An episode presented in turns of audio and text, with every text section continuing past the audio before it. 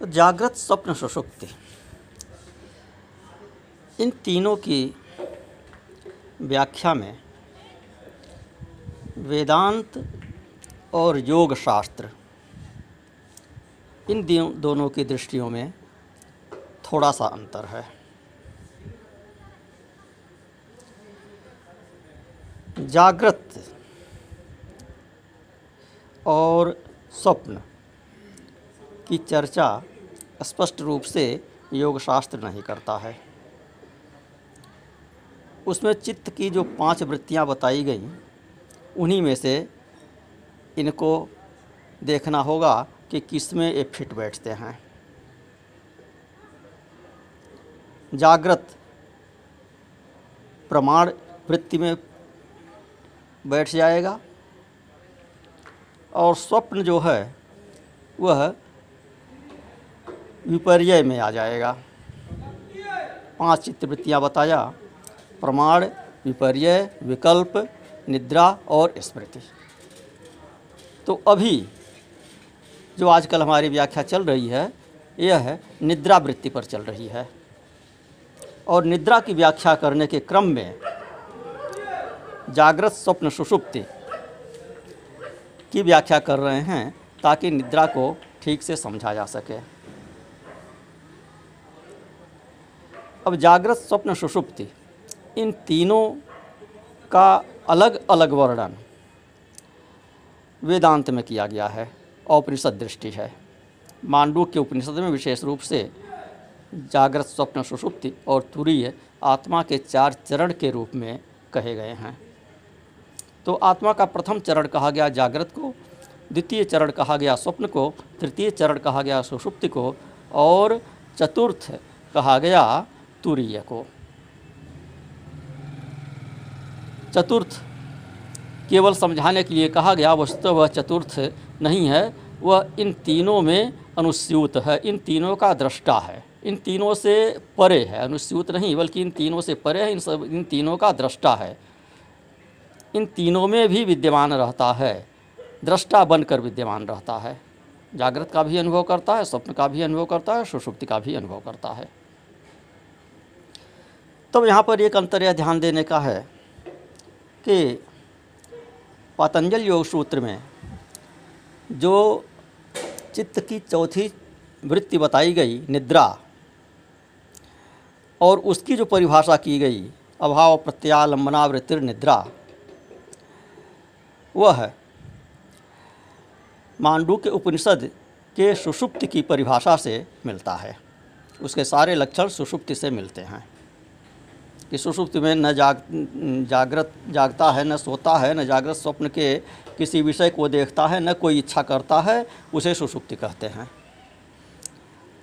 और निद्रा की परिभाषा करते हुए पतंजलि ऋषि ने कहा, अभाव प्रत्यालंबनावृत्ति निद्रा, कि जहाँ जागृत और स्वप्न का अभाव होता है, उस वृत्ति का आश्रय करके जो चित्तवृत्ति होती है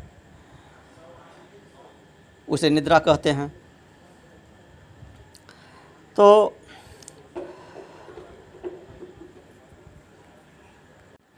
वेदांत की दृष्टि यह है कि स्वप्न और जागृत, यह दोनों अन्यथा ग्रहण हैं और सुषुप्ति अग्रहण है। योग शास्त्र की दृष्टि यह है कि जागृत प्रमाण की श्रेणी में है स्पष्ट रूप से, और उसमें जो कुछ हम देखते, सुनते हैं, अनुभव करते हैं, प्रत्यक्ष चीज़ों को, उनके क्लिष्ट और अक्लिष्ट दो रूप होते हैं। क्लिष्ट रूप बाधक होता है, अक्लिष्ट रूप साधक होता है। और स्वप्न की पतंजलि ऋषि चर्चा नहीं करते हैं, अलग से। शब्द तो जागृत का भी प्रयोग नहीं करते हैं, लेकिन प्रमाण में जिन चीज़ों की चर्चा करते हैं, वे सभी जागृत के विषय हैं। इसलिए जागृत उसमें सम्मिलित हो जाता है। स्वप्न की वे अलग से चर्चा नहीं करते हैं। और निद्रा की जो परिभाषा करते हैं, उसमें स्वप्न फिट बैठता नहीं है। तो स्वप्न जब निद्रा में नहीं है और प्रमाण में नहीं है, यदि मान लें प्रमाण में नहीं है तो उसे विपर्य में मानना पड़ेगा।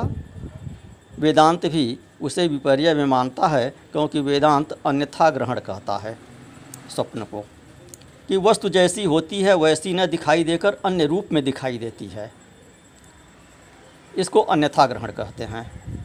और विपर्य की यही परिभाषा है, कि वस्तु जैसी हो, वैसी न मालूम होकर दूसरे रूप में मालूम पड़े, उसे विपर्य कहते हैं। प्रमाण उसे कहते हैं, वस्तु जैसी हो, वैसी ही प्रतीत हो। उसे प्रमाण कहते हैं तो जागृत का विषय हुआ। और वस्तु जैसी हो, उससे भिन्न रूप में प्रतीत हो। ऐसा जागृत में भी हो सकता है और स्वप्न में तो ऐसा ही होता है। तो इसलिए विपर्य वृत्ति स्वप्न में रहती है। स्वप्न को विपर्य वृत्ति के अंतर्गत मान सकते हैं।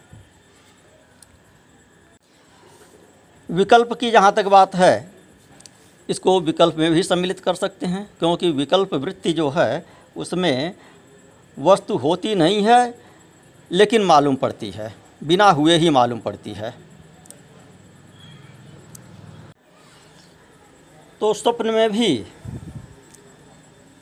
यदि जागृत की दृष्टि से कहें, जागृत की तुलना से कहें तो वस्तु होती नहीं है, लेकिन मालूम पड़ती है। लेकिन ये कैसे कहें कि वस्तु होती नहीं है? जितने समय स्वप्न देखते हैं, उतने समय तो वह होती ही है। स्वप्न में सूक्ष्म शरीर अपना अलग सृष्टि बना लेता है। अपने को ही नाना रूप में प्रकाशित करके देखता है। अपने को ही सृष्टि के रूप में बना लेता है। विभिन्न रूपों में नदी, पहाड़, पर्वत, जंगल बना लेता है, शत्रु बना लेता है, मित्र बना लेता है, पशु पक्षी, जीव जंतु बना लेता है और उन्हीं को अपने से भिन्न रूप में देखता है। आगे जब व्याख्या करेंगे तो समझ में आएगा कि वस्तुतः यह जो स्वप्न की स्थिति है, यही जागृत में भी है। जागृत में भी यह यह एक स्वप्न थोड़ा सा निद्रा वाले जो सोने पर स्वप्न देखते हैं, उससे थोड़ा सा ये लंबा स्वप्न है, बस तुलनात्मक रूप से। लेकिन सारी सादृश्यता उससे इसकी बैठ जाएगी। आगे विस्तार से व्याख्या करेंगे इसकी तो। और जो कहा भगवान शंकर ने पार्वती जी से, उमा कहूँ, मैं अनुभव अपना सत हरि भजन जगत सब सपना। ते सारा का सारा जगत स्वप्न है, यह सिद्ध हो जाएगा स्वप्न के सादृश्य से। जो सपने सिर काटे कोई, बिन जागे भय दूर न हुई। तो स्वप्न भी जब तक देखते हैं, तब तक तो वस्तु सच्ची ही रहती है। जो भी घटनाएँ देखते हैं, उतने समय के लिए वह सच्ची होती हैं। जो भी वस्तुएँ देखते हैं, उतने समय के लिए वह सच्ची होती हैं। तो यह एक अंतर हुआ योग शास्त्र का और वेदांत का स्वप्न और जागृत के संबंध में कि वेदांत जागृत, स्वप्न सुषुप्ति का अलग अलग वर्णन करता है और योग शास्त्र सुषुप्ति को निद्रा कहकर वर्णन करता है, जागृत और स्वप्न का अलग अलग वर्णन नहीं करता है। अब दूसरी बात अंतकरण की आती है। तो अंतकरण चतुष्टय, इसकी अवधारणा है वेदांत में कि अंतकरण के चार भेद होते हैं, मन, बुद्धि, चित्त, अहंकार। योगशास्त्र मोटे तौर पर चित्त में सबको सम्मिलित कर लेता है, आगे सूक्ष्म विश्लेषण करने पर थोड़ा भेद करता है, लेकिन सामान्य रूप में चित्त में ही मन को भी सम्मिलित कर लिया है योग शास्त्र ने। तो आज के मन वैज्ञानिक, मन के मोटे तौर पर दो भेद मानते हैं। अंतर्मन, बहिर्मन, ये आधुनिक दृष्टि है। शास्त्र की दृष्टि नहीं, बल्कि ये जो मनोविज्ञान, आधुनिक मनोविज्ञान की दृष्टि है, समाजशास्त्र की दृष्टि है, उसके अनुसार अंतर्मन और बहिर्मन कहकर संबोधित करते हैं। फिर वेदांत में चार कैसे हैं? तो वेदांत का कहना है कि वस्तुतः मन की चार वृत्तियों को लेकर ही ये चार भेद किए गए हैं। मन या चित्त है तो एक ही लेकिन वह चार प्रकार से कार्य करता है। अंतकरण एक ही है, वह चार प्रकार से कार्य करता है। और जिस प्रकार से कार्य करता है, उस वृत्त के अनुसार उसको नाम दिया गया है। जैसे एक ही अधिकारी विभिन्न क्षेत्राधिकार का प्रयोग करता है तो विभिन्न पदनाम उसको मिल जाता है। अनेक पोर्टफोलियो उसके पास होते हैं। वही न्यायाधीश जब क्रिमिनल ट्रायल करता है तो उसे सेशंस जज कहते हैं। और वही जब सिविल मुकदमे की सुनवाई करता है, उसी कुर्सी पर बैठा हुआ तो उसे डिस्ट्रिक्ट जज कहते हैं। मोटर एक्सीडेंट क्लेम्स का वही जब मुकदमा देखता है तो उसे मोटर एक्सीडेंट क्लेम्स ट्रिब्यूनल कह देते हैं। इसी तरह से मन की स्थिति है, अंतकरण की स्थिति है। कि अंतकरण जिस वृत्ति का उपयोग कर रहा होता है, उसको उस वृत्त के अनुसार नाम दे दिया गया है। तो जब हम जागते रहते हैं, तब मन की चारों वृत्तियाँ काम करती हैं। संपूर्णतः अंतकरण को मन मानकर, मन की विभिन्न अवस्थाओं की इन वृत्तियों के अनुसार नाम रखें। यहाँ पर मन और अंतकरण को एक ही समझें जहाँ हम प्रयोग कर रहे हैं। तो एक संकल्पात्मक मन। चित ये अंतकरण का एक रूप हुआ, एक संकल्पात्मक मन हुआ। और एक संचालक मन। और एक संस्कारात्मक मन। और एक निर्णायक मन। यह चार नाम हुए। मन, बुद्धि, चित्त, अहंकार। यह चार नाम पहले बता चुके हैं। उन्हीं को यहाँ दूसरे शब्दों में व्याख्यायित कर रहे हैं। यह है पूज्य अखंडानंद स्वामी महाराज की व्याख्या है। उसके अनुसार से बता रहे हैं कि एक संकल्पात्मक मन, दूसरा संचालक मन, तीसरा संस्कारात्मक मन और चौथा निर्णायक मन। यह चार नाम होंगे। तो जागृत अवस्था में निर्णायक मन अर्थात बुद्धि की प्रधानता होती है। जब हम स्वप्न देखते हैं, तब निर्णायक मन सोता रहता है।